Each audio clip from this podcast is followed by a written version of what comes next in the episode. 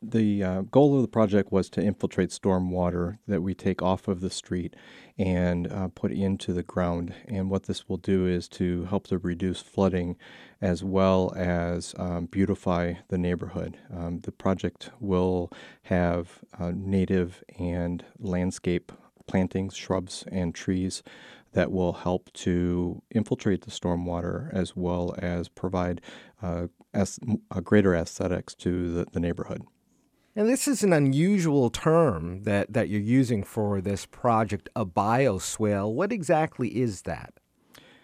Uh, a bioswale is really a, a, depression in the ground that allows us to store water. And the bio portion of the bioswale term is using uh, plant material that have deep root systems that will help water to better uh, infiltrate or um, travel through the soil into the groundwater table.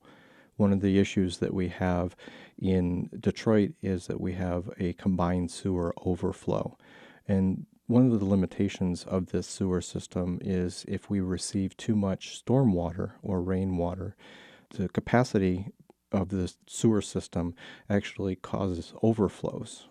So, with this project, we can demonstrate if we're able to take a small amount of that stormwater off of the uh, streets that doesn't flow into the storm system, then we can reduce the amount of flooding that potentially can happen during large rain events. Now, the area in the city is, is fairly large, roughly 140 square miles.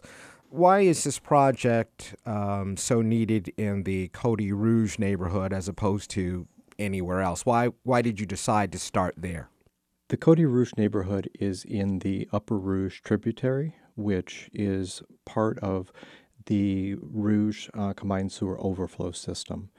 Uh, the combined sewer overflow system in that area has uh, frequent uh, flood events. Um, typically, these events uh, create overflows that go into the Rouge River. And this area is prone to flooding, and we saw that in August of 2014 when we had a, a large rain event and we saw a tremendous amount of basement flooding.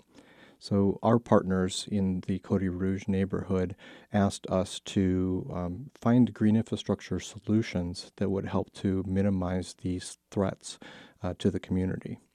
Roughly, what's the cost of the project?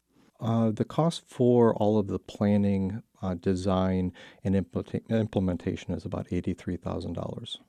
How can folks in the neighborhood get involved? There's a lot of ways to get involved. Uh, stormwater is one of those uh, kinds of things that it it falls on everyone's property. And while this is a project to take stormwater off of the streets, uh, everyone has the ability to capture, store, or infiltrate stormwater on their own property. One of the best ways to do this is to ensure that your downspouts coming from your gutters uh, flow into a rain barrel if you're going to store it, or into a landscape bed if you want to infiltrate it.